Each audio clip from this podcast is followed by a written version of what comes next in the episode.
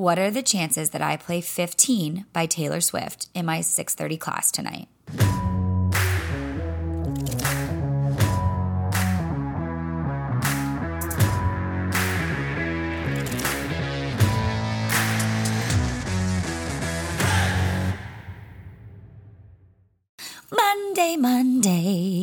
Here's the drill. Here's the deal. Here's the 411. Today, on this fine ass Monday, it is Soul Cycle's 15th birthday. Ah! Can I get a, oh yeah, oh yeah, oh yeah, oh yeah.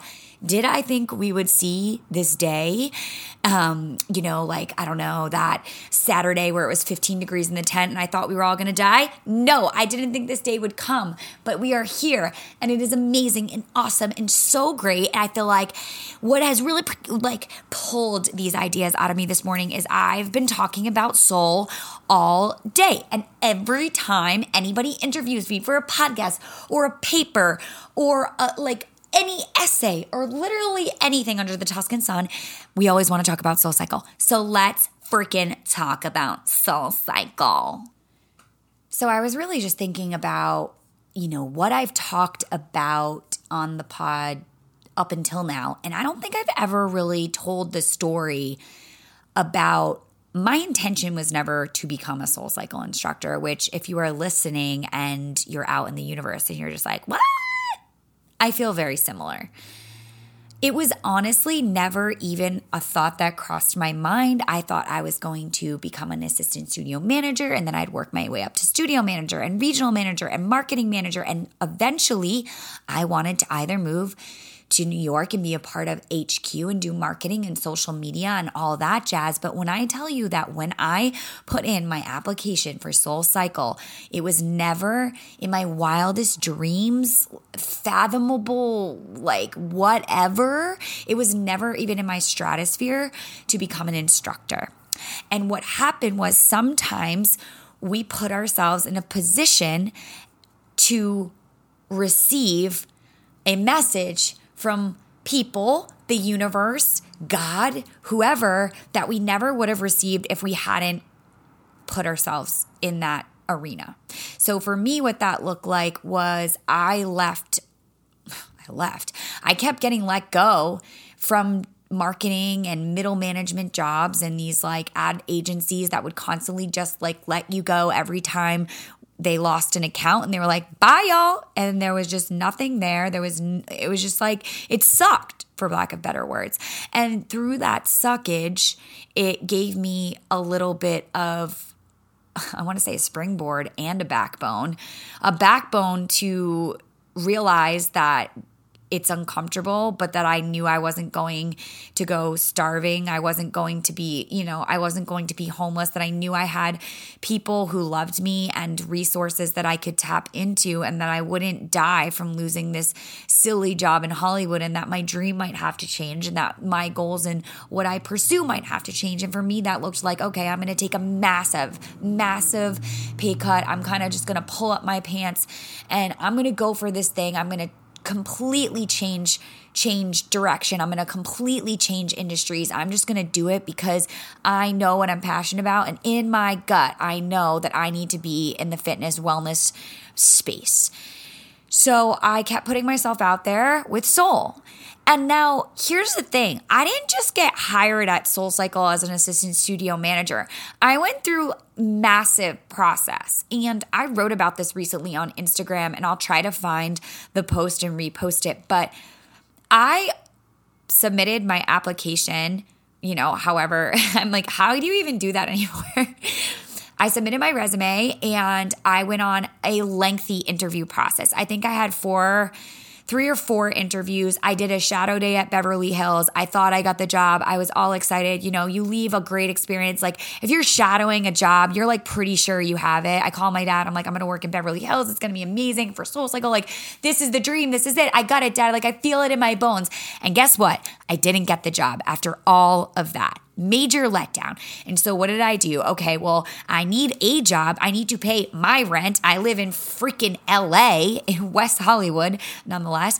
So I went and worked at a different ad agency, a digital ad agency around Manhattan Beach. he who must not be named. He who must not be named. I'm not going to name names in here because of like wild NDAs and all the other things, but I was originally hired as an EA, PA, and then I was doing like finance and HR and payroll and all the shit that I had never done before. I probably wasn't good at, and I sucked at my job. And I was doing like three roles for the cool price for them for one, and I was like sucked. So I eventually got let go from there.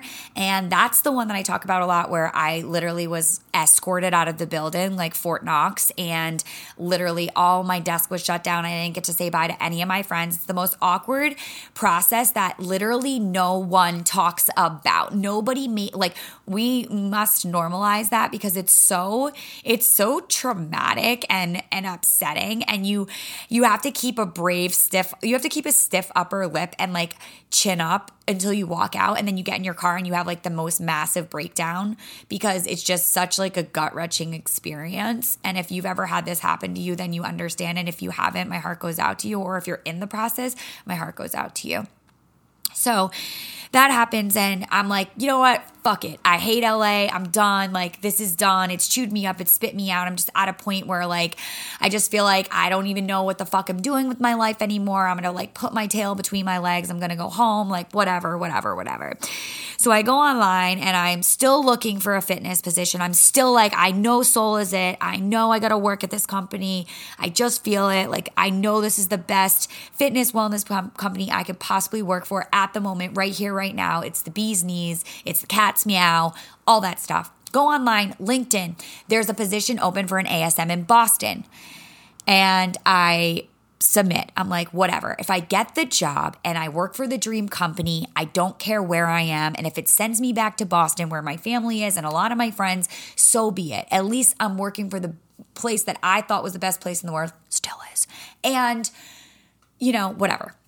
I get an email back that says, we don't have the position open in Boston. And I'm like, great. But if you want to come in and go on the interview process, we do have a position open in LA. And here I am, like, dude, if I go on five more fucking interviews and this company doesn't hire me, I am just like gonna lose it. Long story short, I went on one interview with amazing, two amazing humans, Caitlin and Blake, if y'all are listening, on some wild planet in I don't even know. we got coffee outside the montage in Beverly Hills, which felt very she she she. And long story short, I got hired as an ASM at WeHo. The lesson to be learned from this is sometimes no just means not right now. And I say that a lot because sometimes no, you're given no's because your big jumbo yes is around the corner. So it takes five no's to get the big jumbo yes. Sometimes that no points you in the direction that you should be going in. Sometimes no's are just blockers in the road to protect us from something that is just not going to serve our soul. And when you really look at your no's as just detours in the right direction or maybe this isn't for me right now, or maybe I need to go get more skills and more whatever so that next time when I show up, I'm even more of, I'm even bigger and badder and better and badass and whatever. When we really flip that narrative for ourselves, it helps. Now, that is not helpful when you say to somebody who just got dished a massive no in the moment. But in hindsight, when you can glance in your rearview mirror and look back and connect the dots, you know that Steve Jobs quote, you can only look, connect the dots looking back, not forward.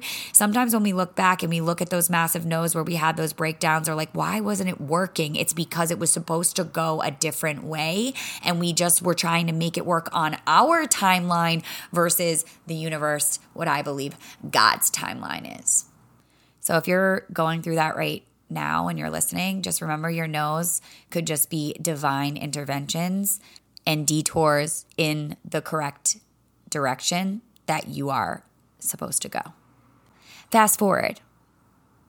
I will never forget something we used to do at Soul Cycle during the holidays. And this was probably about six years ago now, five or six years ago around Christmas time, we would put out these little pieces of paper, and you know, everybody would write a wish on these papers. And what we would do is every wish is kind of like a silly little thing, but we would staple them together and we would make these chains and they'd be all around the studio, paper chains, like, you know, you'd make in kindergarten or whatever. And we're all adults. So it's like this funny, kitschy thing and it's cute. And I never really thought of it, but I think if you've been listening for a while, you know I'm a big believer in signs and I'm a huge believer in piece of advice number two, two, number two takeaway writing things down.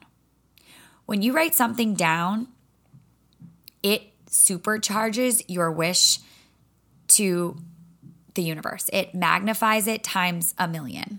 Every time I'm around anybody and they're like, Well, I have these goals and dreams, and they're like all in my brain, and I'm like, You have to write them down.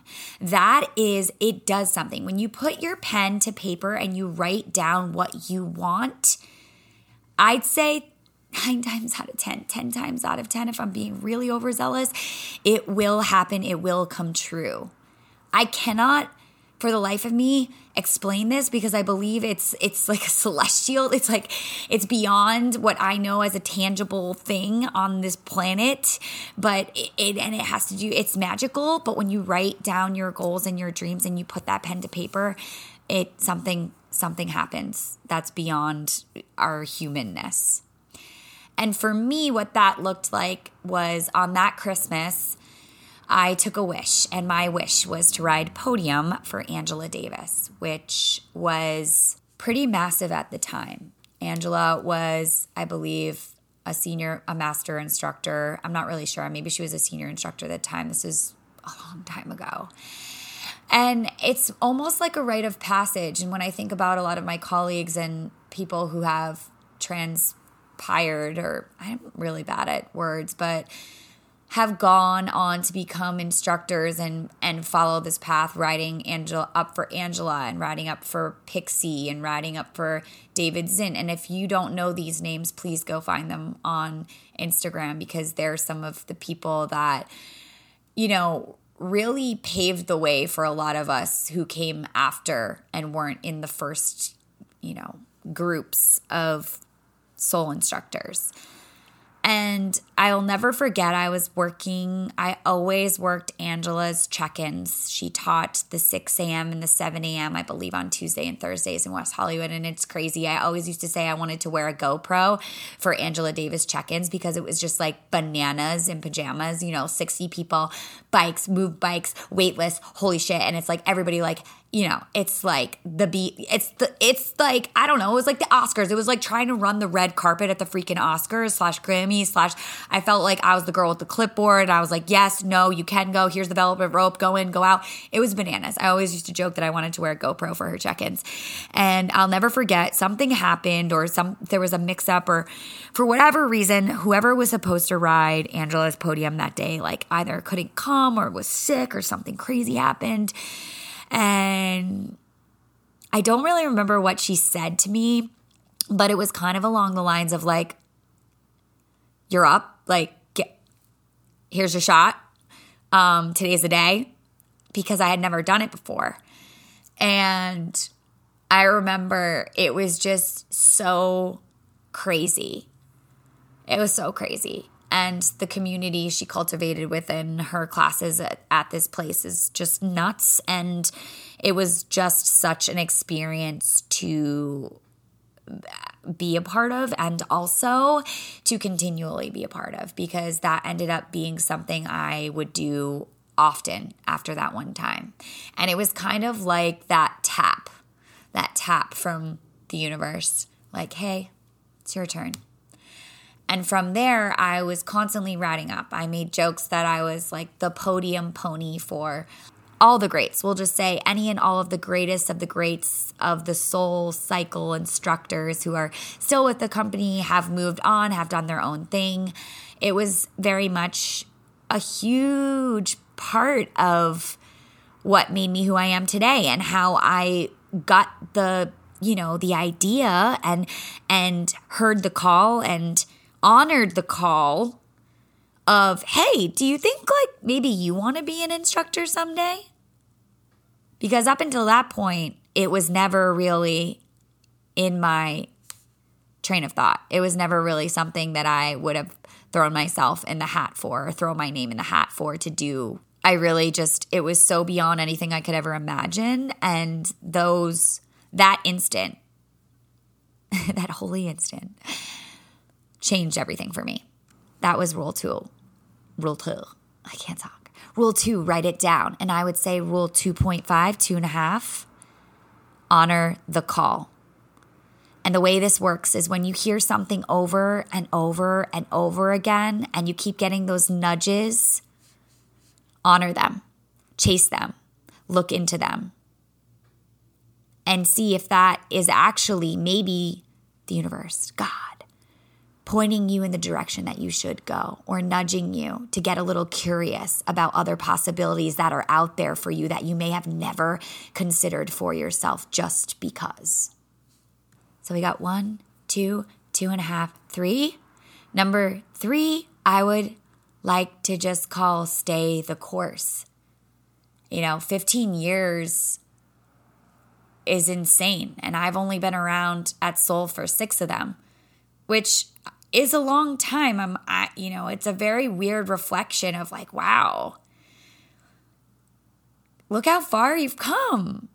You know, I don't like to say, look back ever. I don't believe you should ever live in the past or look back, but I do often point out that sometimes it feels damn good to glance in the rearview mirror just to see how far you've come and give yourself a little credit and give yourself a little recognition and give yourself that pat pat on the back like, "Damn, that's something I have in my coaching program, Wicked Fearless, that I talk about often is Heart of a Champion. Sometimes we have to call in and recall those moments where we had a big win, or we won the medal, or we did the damn thing. So we get in the energy of what it feels like to be winning and like give yourself that, oh, like, look at you go. Look at you go. You did the damn thing, you're doing the damn thing, and stay the course. And I think that sometimes we forget that, myself included, because we're human. And that's going to happen from time to time where we have those moments where we have our doubts or the negative narrative start to spin, or we want to walk away from the thing because we just feel like we've been banging on the door forever and the door's not opening for us. And we just feel like the dream's not going to happen or whatever it is. And, and we don't want to put in that extra effort. And it's always like 10 times out of 10, that last knock opens the door, that last kick kicks it down. That last little, that little like that tiny bit extra. We talk about that factor of that tiny bit extra that takes you from not getting it to getting it, or not doing it to doing it, or it's just like a split second that makes or breaks whatever the situation that you are in. Stay the course to me, I've yelled that all winter in my classes. Stay the course, stay for the magic, because I know that what we're in right now is not necessarily where we want to be. I mean, being in a tent outside all winter was not where I know I wanted to be, even though I was surrounded by the people that I love most and working for the company that means the world to me. But I knew physically where I was was not where I wanted to be. So I had to keep saying, stay the course, stay for the magic, stay the course, stay for the magic, stay the course, stay for the magic because I knew that beyond this hardship, beyond this adversity, beyond this tough time, this fight, this dog eat dog fight of a winter, there would be this spring and this summer and the opening and the pandemic loosening or lifting or whatever we're going to look forward to this summer. It's only going to get better. And it was through that hard time that we had to keep, or it's through the hard times that we have to keep reminding ourselves that sometimes you just got to stay the course and it's going to get a little tough and you can't quit the second it gets a little tough, no matter how bad you want to, because trust me, I wanted to quit so bad. And I was just like, you can't. This is not how you're going to go out. And I've said that before. This can't be how I go out. This can't be it. This isn't how I'm to go out. And then you go from this can't be how I'm to go out to this isn't how I'm to go out. And then you get that back and you fight. And then you get here to where we're sitting, 15th anniversary. And somehow I'm still here and we're still fighting. And this summer, this summer of soul, I believe might be the best one yet. If you are riding, if you are hanging out, if you are booking bikes, if you are coming to the tent or the studios or wherever you are, if you're in Boston, outside Boston, beyond the bike, and everywhere in between, I truly believe deep down in my heart that it is going to be the best hashtag summer of soul ever at me on that one. We got a little fiery there, but like I always say, PPP loan, passion, power, purpose. That's how I feel about soul. It is my passion. It's where I feel empowered and I know that I've been put on this planet and it's purposeful to me. So, that's really all I got. I know it was a mouthful. I know it was a handful. Let's go over the rules. Let's go over the little, little like numbers. Let's go over the takeaways. Number one, your no's are not right nows and or detours in the right direction.